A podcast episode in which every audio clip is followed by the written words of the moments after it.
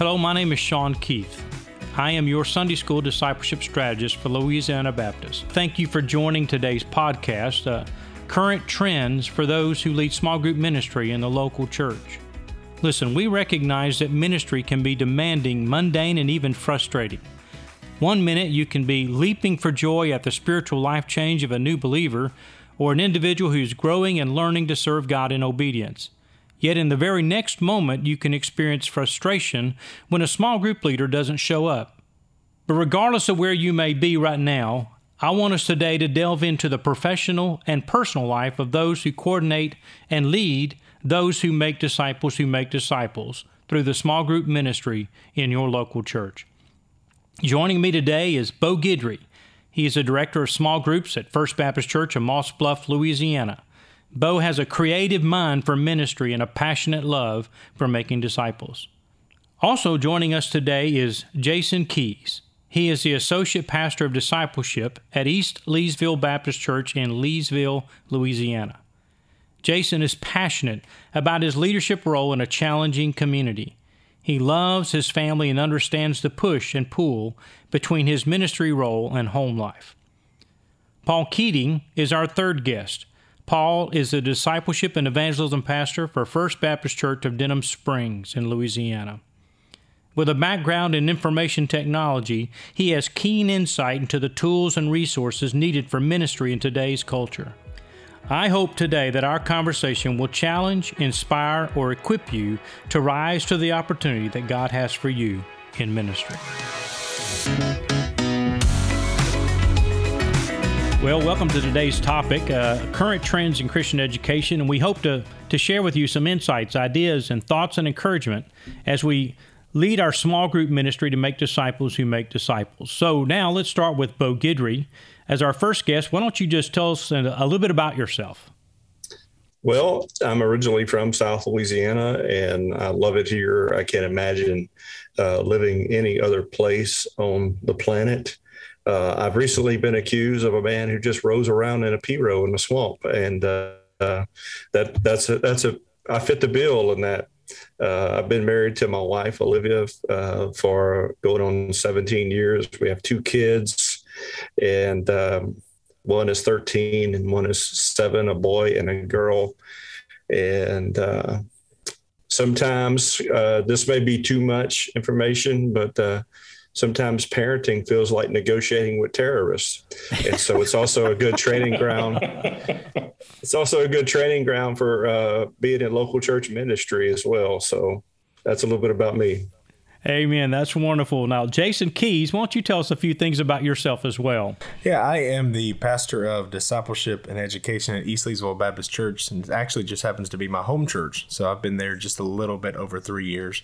Uh, I am married to my wife Heather. We have three children as well. Uh, we live in um, the hometown where I grew up and uh, we were able, uh, fortunately, to move into the house where my mother grew up in. So my grandmother and grandfather's house built there, and so we've been able kind of to um, transform that almost to uh, like a mini hobby farm, little homestead area. So we raise our own chickens. We got 15 chickens the other day that we're going to process and all that fun stuff at the house. So if y'all want to come up for that day, I'll let you know. to be sometime in July and August. Um, so I, don't, I don't do well with that. I don't do well with that. No. So we got a big old garden and, and some cows, and uh, I've, I've turned from what I thought I was going to be to Farmer Joe, of all things. well, thank you, Farmer Jason. So moving on to Paul Keating, why don't you tell us a few things about yourself? Yeah, um, I'm Paul Keating. I'm the discipleship pastor over at First Baptist Church, Denham Springs. Been here two years. When I came in, uh, it was 2020, and now everybody says I brought COVID with me. So uh, that's that's where it goes with everything. They all blame me for it. Uh, I'm married to Abby. We've been married going on three years at the end of this month, and um, we raise like uh, he said, we we raise uh, ducks instead of chickens. And no, we're not going to slaughter them. Uh, so that, that, we just take them for their eggs. And uh, so all I'd say is go Saints, go Tigers, and go fishing. Amen. I love it. That's awesome. That's awesome. Well, let's yeah. take a few moments and ask some questions and give uh, the opportunity for us to really explore uh, what's happening in Christian education today. So, our first question, uh, Beau Guidry, why don't you answer this? Uh, what are your primary ministry goals and objectives for the next six to 12 months, and how do you put that together? Well, quite honestly, I was going to plan on listening to this podcast so I could know how to answer that. But uh, no, I, I, think we have um, a pretty good plan together. Uh, and just like most people listening to this podcast and in the church world, uh, not only did we have a lot of pivots that exhausted us as leaders, it, it also exhausted and isolated our people uh, who are leading within our church. And so pastoral care is a number one priority for our leaders uh, right now because they are, in essence, pastoring our church through the small group model. And so we're paying a lot of attention to them. And so whether that would be uh, coffee or uh, Olivia and I love to have uh, them into our home and have a meal together.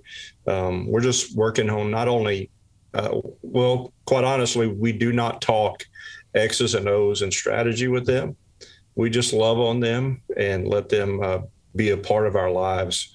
And so that is a path that we have chosen uh, that will probably never end. Uh, in regard to uh, leadership development, uh, that is strategy stuff. Uh, we are creating a leadership pipeline. And what I mean, but that's not my term, by the way, but um, a leadership pipeline would would kind of look like an organizational chart. Yeah. Uh, but it's more task oriented. Uh, so an example is that uh, so if I'm I am the small groups pastor at our church, and um, we have quite a few small group leaders, and most of our groups have at least two leaders within them, a leader, a co-leader, and most actually have a third leadership position. Right. There's no way that I can care for intimately care for 150 leaders. Uh, and so what we've done is we've created coaches and champions. And so a coach is coaching both strategy and caring for five to seven leaders. Yeah. Uh, and so we're in we're in the path of creating that uh, right now, and it's already producing fruit. And so I'm sure that we're not going to stay where we are. Uh, we're probably going to learn some yeah. things by making mistakes and find some successes. Do you have any specific the, stated goals that you've worked on, or anything that you as a staff have put together that relates to these two topics of care ministry, pastoral ministry, and and pipeline? Yeah. So uh, we are again in the in uh, we're in the process of putting acute goals, and yeah. so uh, and and that we're going to try to start counting the things that really count. Right. Uh, and so we're creating lead measures. Um, so a goal for me as a staff pastor is that I'm going to make contact with 10 to 15 leaders each week. Awesome. Um, and so, and then our coaches are going to make contact uh, with at least intimately contact at least one person in their coaching network once a week. And so it's it's bite-sized pieces. So yeah. it's not like a grand vision uh, that's being unveiled. Um, it's just simple steps. Yeah. Then and ultimately, the Go ahead. I was just going to say I, am actually doing something very similar. I'm the interim pastor at Philadelphia Baptist Church uh, of Education, and I'm doing something very similar to that because we're finding out that uh, instead of just going in and saying I need you to do this, we walk in and say How are you doing? Tell me what's working, yes. what's not working, and then what do you need? Uh, so, what do you think about that? Are these some of the types of questions that you might ask? Yeah. Um, and so I, I, would say that that's that's both care and strategy. And so what we're asking, and, and this is a, answer to another question later in the podcast, but uh, we're asking questions to just discover how they are doing as an individual, and then what what comes out of that will be some strategy talk to help them become more healthy. Yeah, yeah. Let me let me move on to our next question, Paul. Um, Keating, uh, has your talk about your current structure and how is how is you, how you're doing your ministry, how you schedule it, and how you put it together. Your structure, uh, how is it either benefiting or impeding your ministry progress? And if so, why and how?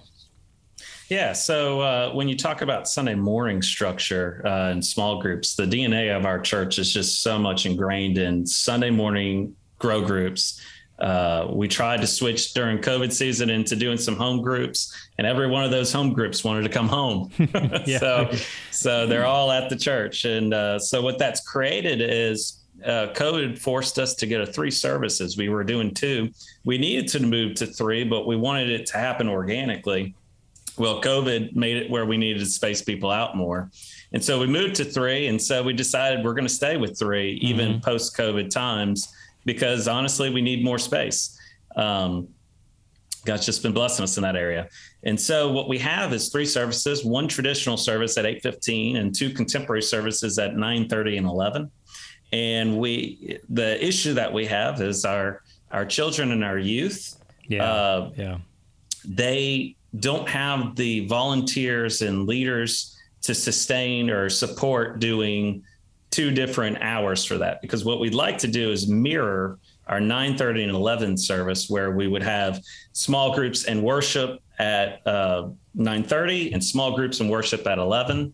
And so, in trying to work through that, we're just praying that God would uh, make it make it where it happens best. Sometimes, yeah. sometimes you try to force something before it's time, and God has a different plan for it. But that's been our struggle as of late. At 9:30, we have a quagmire because our early service uh, folks they come and they want to go to small group at 9.30 well our younger uh, folks who have kids that get small groups at uh, 9.30 well they want to come to 9.30 right. so at our 9.30 hour we have zero rooms available. But at 8.15 and 11 which i have a couple groups in both uh, or one group in both uh, we uh, we have all the room and space available in the world. And yeah. so that's just been a hard structure for us. Yeah. One of the things we could, we used to call that the law of diminishing return because everybody wants to be in a certain hour. And so you might yeah. get 60% of your people in Bible study at one hour, and then the other two hours, it's hard to get people to come to. And I know that's, I mean, that's a dilemma, especially when you have a space issue. So uh, yeah, and, and, you know what's happened to our 9:30 services? Uh, you typically have those people who are connected in a small group, and then you have those people that come to your church that are not. Guess what service they go? Yeah. They go to 9:30, and so that 9:30 service is growing. But as soon as they connect into the life of the church, guess where they transition to? Yep. Small group at 9:30, right. worship at 11. Yeah. So it, it, it does. It's a self-defeating. so, I mean, let me open this up to any of you because uh, a lot of us have had to deal with this. Uh, so, Paul or, or Jason or Beau, I mean, what are how do you how do you combat that? How do you try to move people to other hours? What are some things that have worked? Anybody want to try to comment on that one?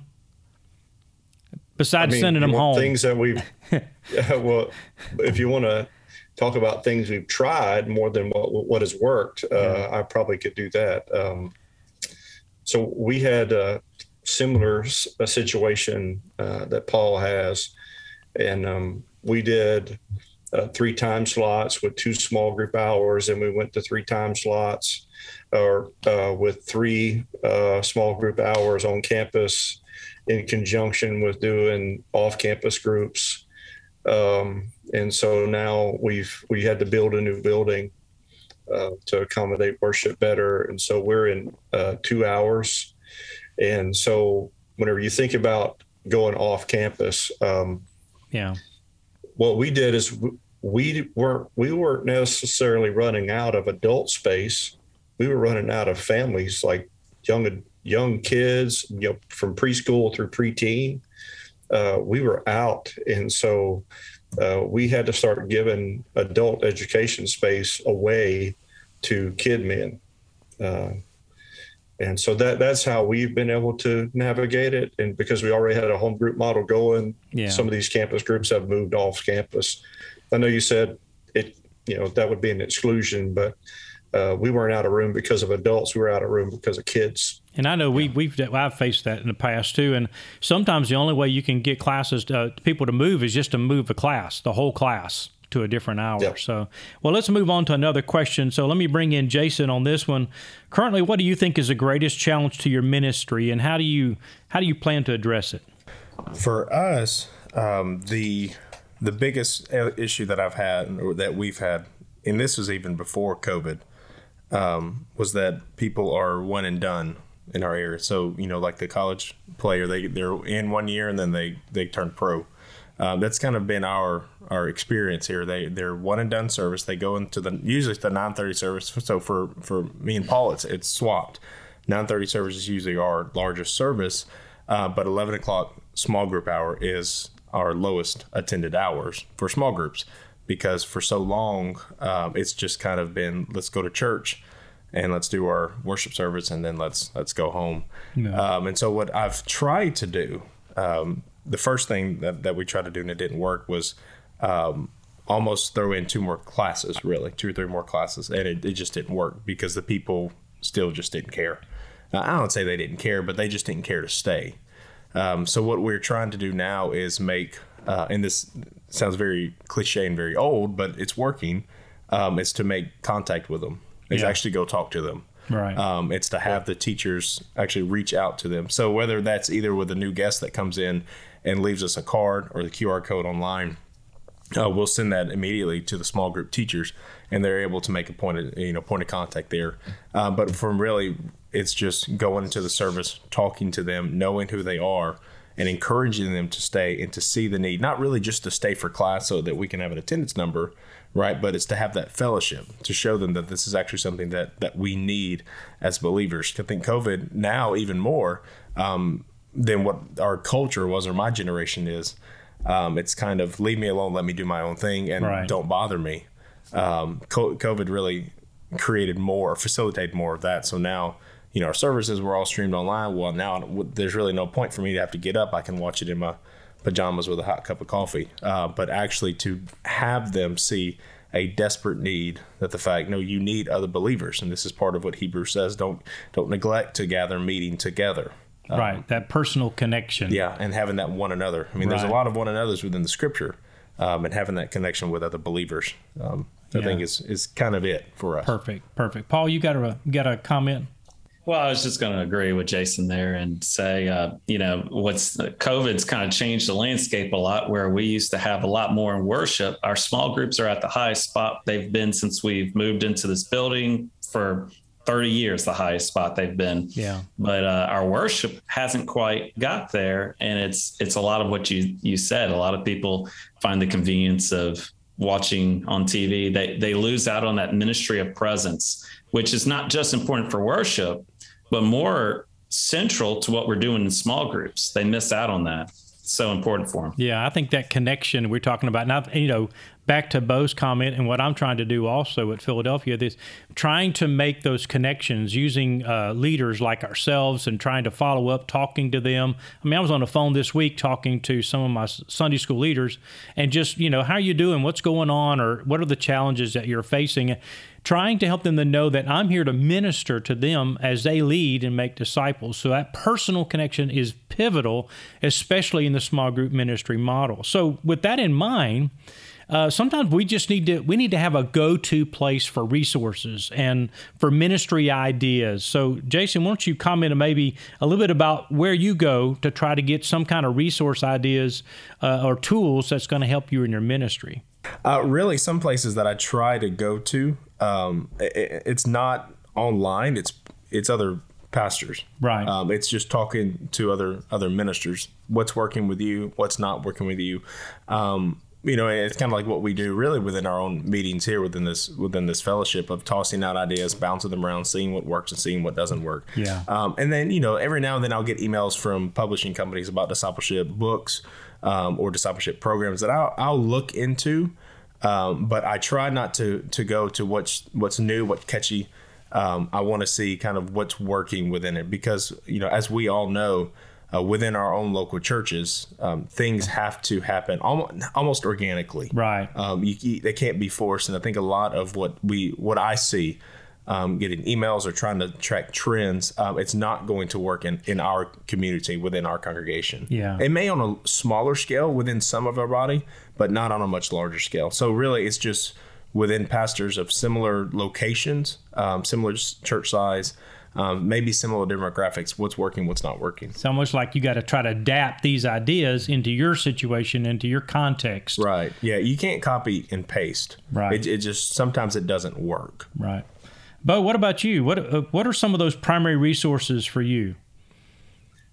Uh, well, I want to find people who are experts at their address.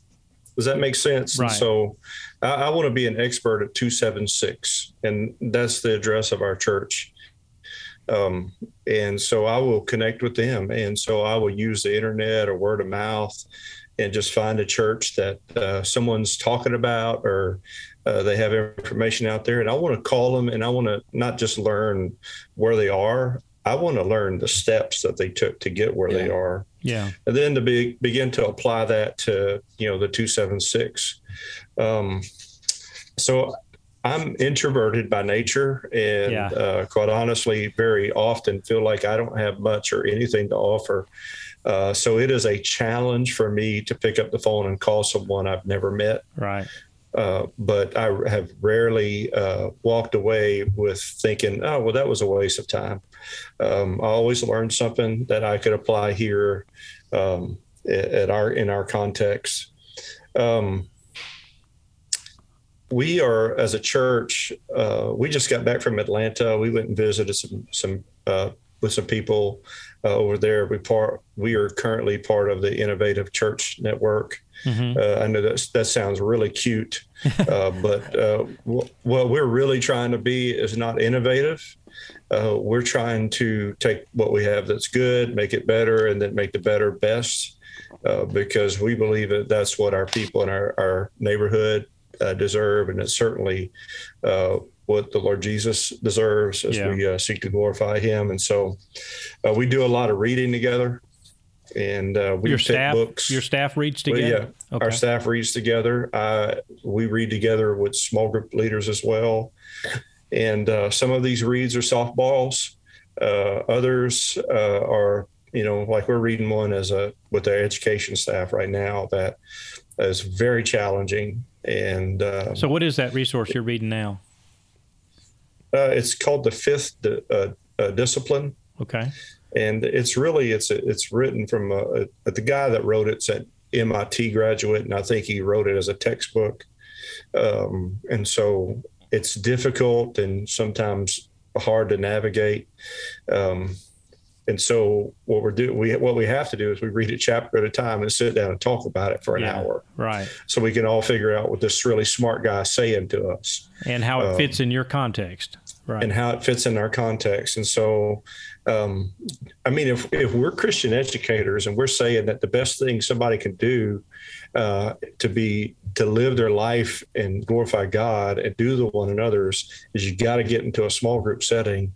Then I think if we're going to be better leaders, we got to get into a small group setting too right. and uh, sit around knee to knee with people and and talk through it. And so, um, I mean, whoever you love to read, someone mentioned a book to me uh, two days ago uh, that said this is a book that just changed our life.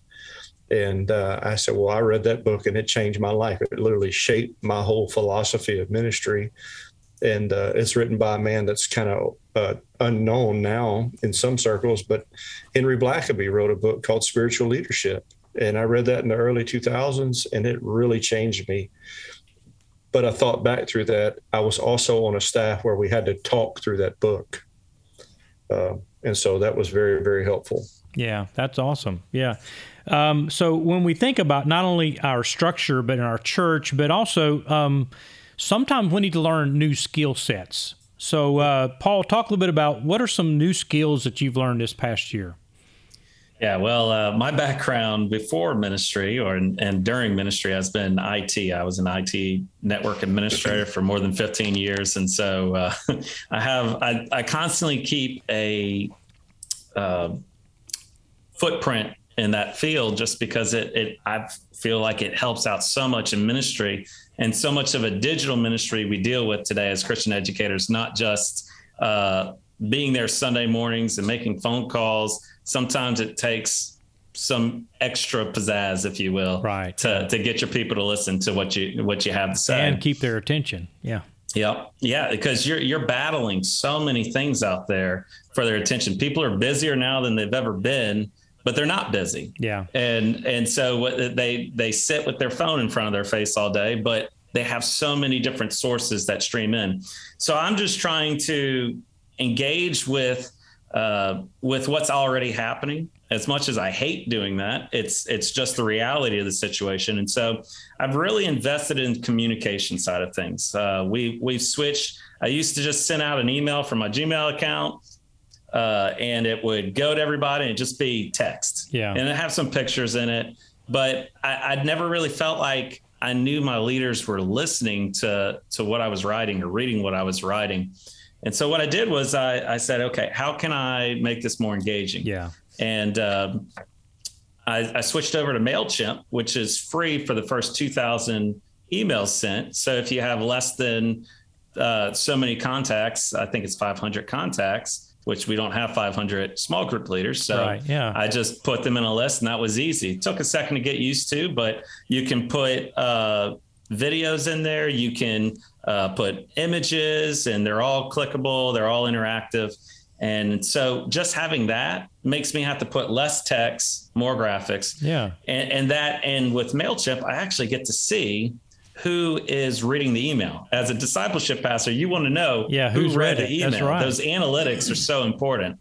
And so MailChimp gives that to you in a way that that is just uh, so helpful. There's other things out there besides MailChimp that does emails but that's just the most known one. Right. And that's what I'm using. Uh, the other thing that I've used that uh, has been kind of a skill that I've developed is uh, Canva, C A N V A. Yeah. And uh, what what ministers need to know is that uh, as 50, uh, 50 501c3 organizations. Did I say that right? I 501c3. That's right. Yeah. Yeah. As a nonprofit organization, you qualify for nonprofit discounts. There's a lot of tech companies that allow you to take advantage and get things for free. Microsoft Office, you can get for 10 people in your organization for free, the whole suite. Um, wow. And then you can get the rest discounted. Well, Canva is one of those people who they'll give you 10 Canva accounts for zero dollars as a church organization if you can prove that you're a nonprofit. And so I've done that, and I've given it to all of our uh, all of our pastoral staff, and we all can use Canva and create these images uh, and and graphics that that are really captivating. Uh, in fact, that's all we do. We don't do much Photoshop. We just get Canva, we create an image, and so you can have images that people can see. They can see some branding, and it brings them back to what you're trying to say. Wow! So now what I do is I have an image, and I say click the image for more information. Brings them to our website, which explains it more. And so it's just more of um, here's an a la carte kind of approach. Right. Click on what you want to find out about. So, uh, those who are, are, just heard this, uh, your email address so they can email you and ask you, and how do I get Canva for free? How do I get Microsoft Office for free? Your email address is. Yeah, I typically don't tell people I have the IT background. Uh, yeah. well, um, that's a great idea, and I really appreciate. It. Look up that. First Denham, you'll find. Yeah, that's right. Um, and these things help our ministry because it it it, it makes us do things better and and and, and allows our our communication to be more targeted and focused and hopefully try to get that message out there so uh, and i always uh, i'm sorry no, I was going to say, I always think there's three three types of communication as as a pastor. I'm trying to have. I'm always trying to have mass communication, which is those emails, newsletters, announcements, the things that anybody can read. Right. I'm trying to get those things out on the regular so people know what's going on and ways, opportunities to grow in their faith. But then I always try to have another level, which is peer communication, which is those directed communications toward leadership. Right. And to have that. And then Beau talked about this so well that personal communication. And so, in these skills that I'm developing, I'm trying to think of innovative ways to communicate on a mass scale and also on a very individual, personal, relational uh, setting. And you know, I mean, we all need to, to grow and expand. I mean, we we need to learn new things and apply those things to our ministry and our personal life. So, but what are some new skill sets that you found are important to you and to other ministers? Uh, what Paul said Yeah. um, is, I mean, that's key. Communication is key. Uh, and so another level of that that I'm learning is someone said this statement in a conference I attended that good leaders ask great questions. Yeah. And um, learning the art of asking great questions is something that I'm working on. And listening So then- to their responses. Yes, and because that that creates curiosity within me. I think a key component, not only in communication but in small group ministry, has to be curiosity. So when someone says something, you, you, you not only ask a follow up for their own discovery, you ask a follow up because you love them and you're interested in them. Uh, and you want to learn about them. And so, uh, curiosity and good questions, asking uh, great questions actually, um, is important. And uh, new skills that I'm learning is uh, being better at electronic communication. yeah. You know, last night my wife looked at me and she says, "In some ways, you're very old." and I thought, I thought she was Thanks, talking honey. about my, yeah, I thought she was talking about my gray hair. No, she was, she was talking about my soul, kind of an old soul, uh, if you will, Me uh, too, in Beau. this. And so, yeah, Me too. yeah, I'm glad. I'm glad I am I'm too, in good company. Um, and so we we crew we would get covered up with emails and leadership stuff, and we would get covered up with text messages. And so someone introduced me to a platform called Slack. And it's just a tech texting app. And so we set up some groups and we use Slack for exclusively for work. And so, um, and then I created uh, some some friends that are a part of a, a, the Irresistible Church Network. We have a Slack channel as well, where you can put, you know, a Slack communication would be small group ideas for the fall, or what do you do with new believers? And so it's kind of like the old school discussion board. Um, Yeah. Yeah. and so you can go back and keep up with it and it's tagged and so i'm learning how to use that and quite honestly um, i spend about 15 minutes every morning just deleting emails but uh, i interact with slack throughout the day Yeah. um, Me too. i'll tell you uh, yeah i'll tell you another skill uh, that i've learned um, is i had to remember i was once one of the young guys Yeah. and I I had great ideas, at least I thought, um, that no one listened to. Mm-hmm. And so every week I sit down with a young person who's in ministry, and I learn tremendous things. And um, That's a great They- thought. I hadn't I had not thought about that. Of course, I'm 60, so I'm you know, but uh, and that's why I try to engage you know young ministers and ask them their ideas and their thoughts because I'm learning too.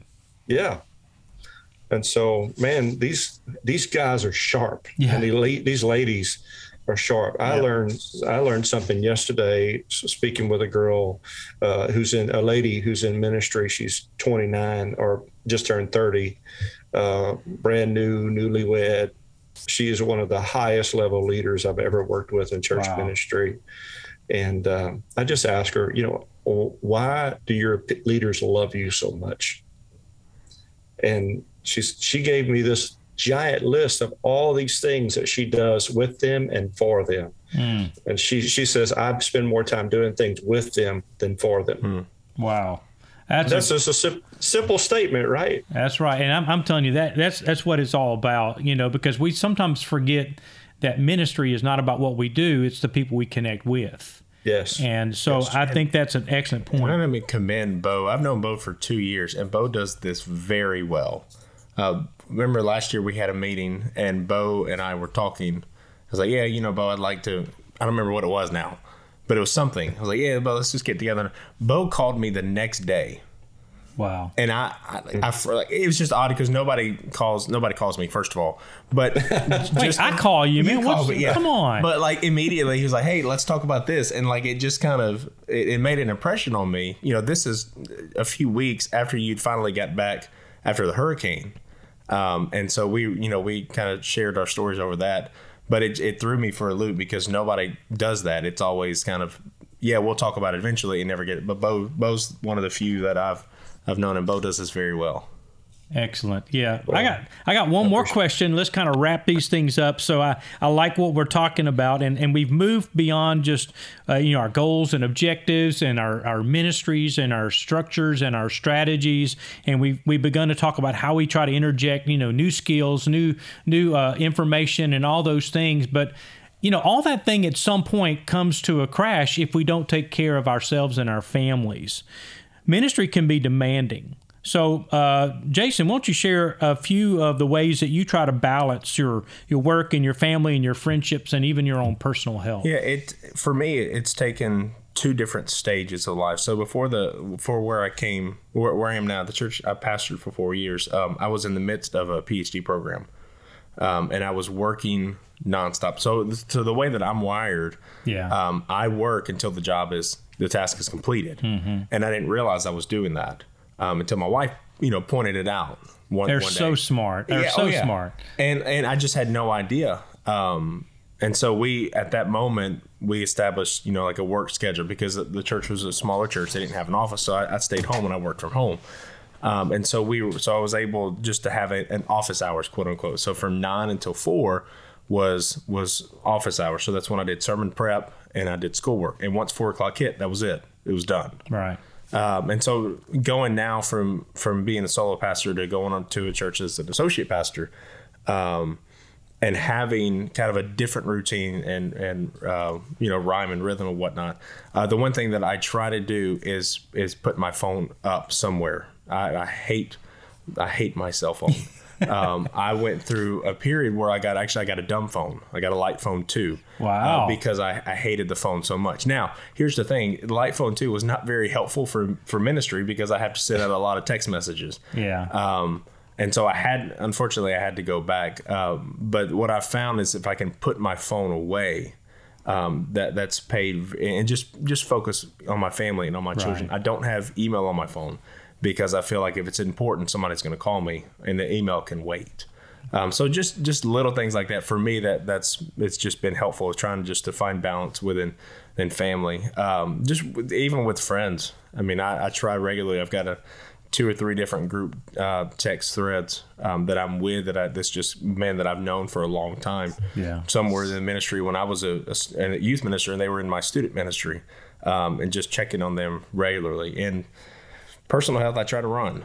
Um, I try I'm trying to run. It's, it's emphasis on trying. It's finding the time, right? So softball, well, you, you know how to run. It's yeah, not, not that. That's true. I should say that. Yeah, softball and t-ball season is ended yesterday. Oh wow! Um, and so now having the time actually to go run and just kind of rejuvenate has been yeah. very helpful and kind of refresh your yeah. mind at the same time. And you know all those things like we hate to talk about diet, exercise, stuff like that, but those things are necessary. You got to find space. You got to find margin in your life to be able to take care of those things. So let me ask the other two of you, Beau first, and then uh, Paul. Just give me some some ideas what you do to balance work, family, with friendships, and personal health.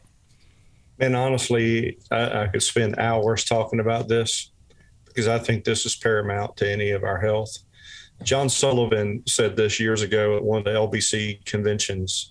He says, What if you're successful at what doesn't matter most? Mm. Yeah. And that brought a lot of things into perspective because I have a, a wife who's loving and caring, who has a wonderful gift of hospitality, but also she has a little bit of prophet in her too. And mm-hmm. so uh, she she will say she told me one day and this is not confession time but i think i think if we nurture honesty maybe in our homes and marriages maybe some of our wives might feel as olivia did. She says you're a great pastor everywhere except for here. Oh. mm, that hurt. Yeah mm. you know what? But I, will tell you that's what i needed to hear.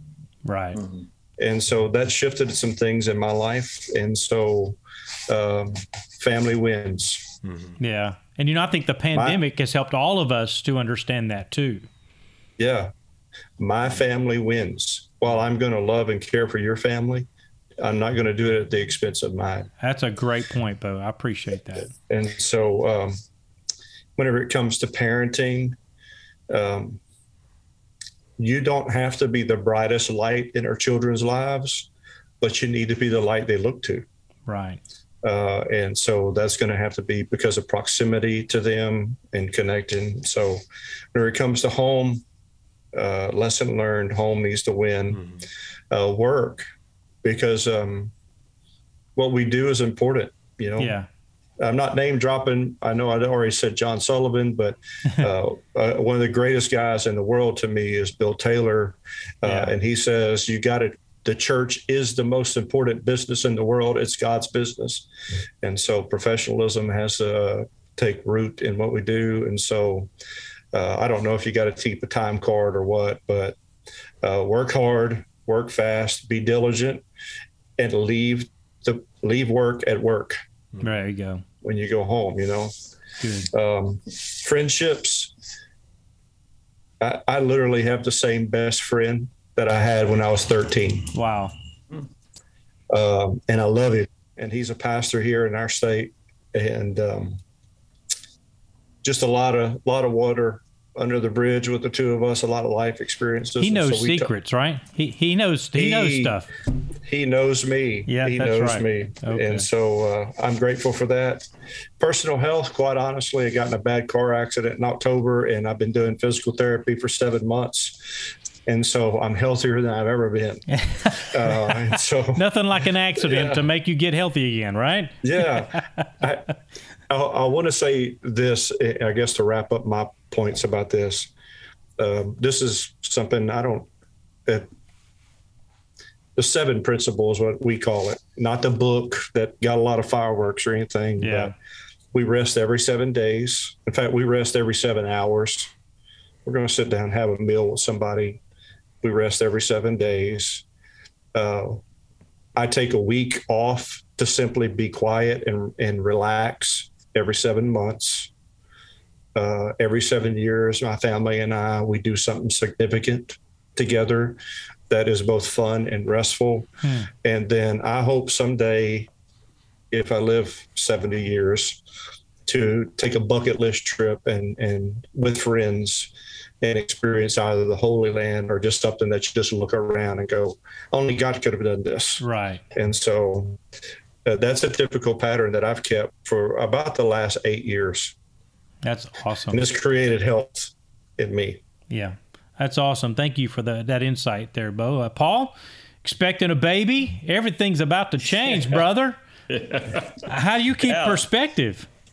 Well, that's that's what's about to change. Uh, I mean, when you think of work, my my issue is uh, I came here in 2020 and I, have had a chip on my shoulder, if you will, as most ministers do, to to want to be the best of what I can do and yeah. give my best to it. And so you put as much time into it as you can, and then you realize at what cost, you know, yeah. like Beau was talking about. And uh, I, I, have kind of found that balance, but right now I'm still, I mean, Tuesday nights, Thursday nights, some Sunday nights, you know, they, they all get sucked up by the church. And then you're trying to do what Beau was talking about, yeah. meet with people in your church, other leaders. And so it's not every week that that's the case.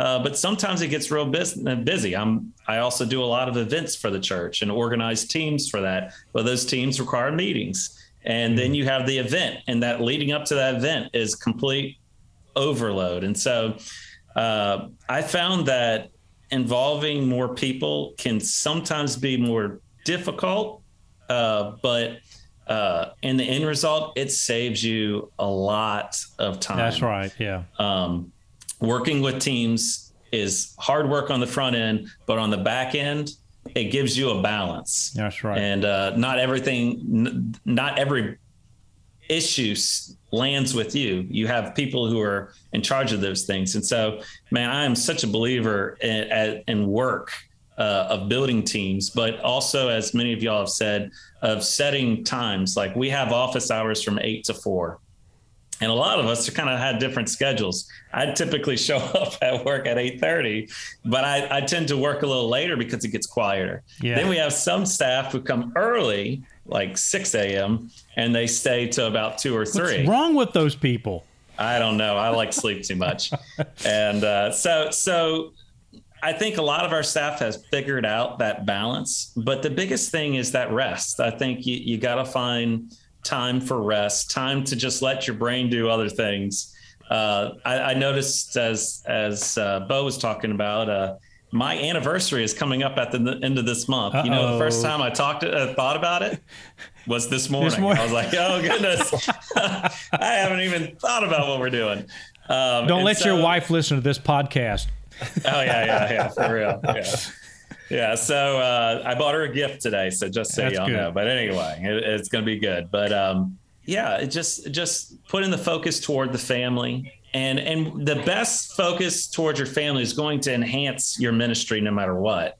When you're getting refreshed at home, guess what you are when you get to church? You're not feeling the weight of the world on you. You're feeling, I'm ready for this. Right. And yeah. so that's a big, big, deal. As far as uh, friendships, uh, you know, I have uh, some buddies I went to seminary with, and they, they, were some of my greatest pals. They were all in my wedding. And um, we go out, uh, a few of us go out every month and we get lunch together. That's great. Pastors just talking shop. Yeah. And so that's really a lot of fun. I also have a lot of buds that I call up on the regular and just keep in touch with, and and other people that feed into my life. I have a few mentors that that I constantly get in contact with. Um, and personal health, my wife is more of the uh, exercise person than I am, and I'm getting better at it. But uh, uh, we typically go for walks at night, and it's a very nice thing. Good. But man, it gets hot. Yes, it does, and it's going to get hotter. to the point where I get running highs. You know, I'm just running is just hard no matter what Jason, I do it. it Jason wants you to come run with him, man. Come, come on. No, sorry, you don't want me. well, you know, and wrapping up, I'm, I'm, telling you, this is all great information, and uh, but you know, interestingly enough, all of that depends upon your spiritual health. We need to have that time daily with God in our prayer life, in our devotional life, and, and just trying to allowing God to renew our spirit and our heart and our mind so that we can be free to focus on all these things. The life of a minister is a dynamic environment. And so I want to applaud you guys uh, for what you do and all that you've been able to accomplish and what God will in the future accomplish through you as long as we make ourselves available to God. So to Beau Guidry, Jason Kees, and Paul Keating, thank you so much for your time today and for your insight and your information. And I look forward to. Uh, having our podcast move forward and lots of stuff and information we'll be talking about in the future. But for today, thank you so much. God bless and have a great, great day. Well, thank you for joining us today. We we pray that something that was said that God will use it in your life and ministry to help you to be the man or woman of God that he can use to accomplish his will for his glory. There's nothing more exciting than to be inspired to find new meaning, purpose, and vision for your ministry. No matter the season, rest assured God has a plan. You can always find helpful tools and resources on our website at louisianabaptist.org. I encourage you to check it out today and please join us for our next episode.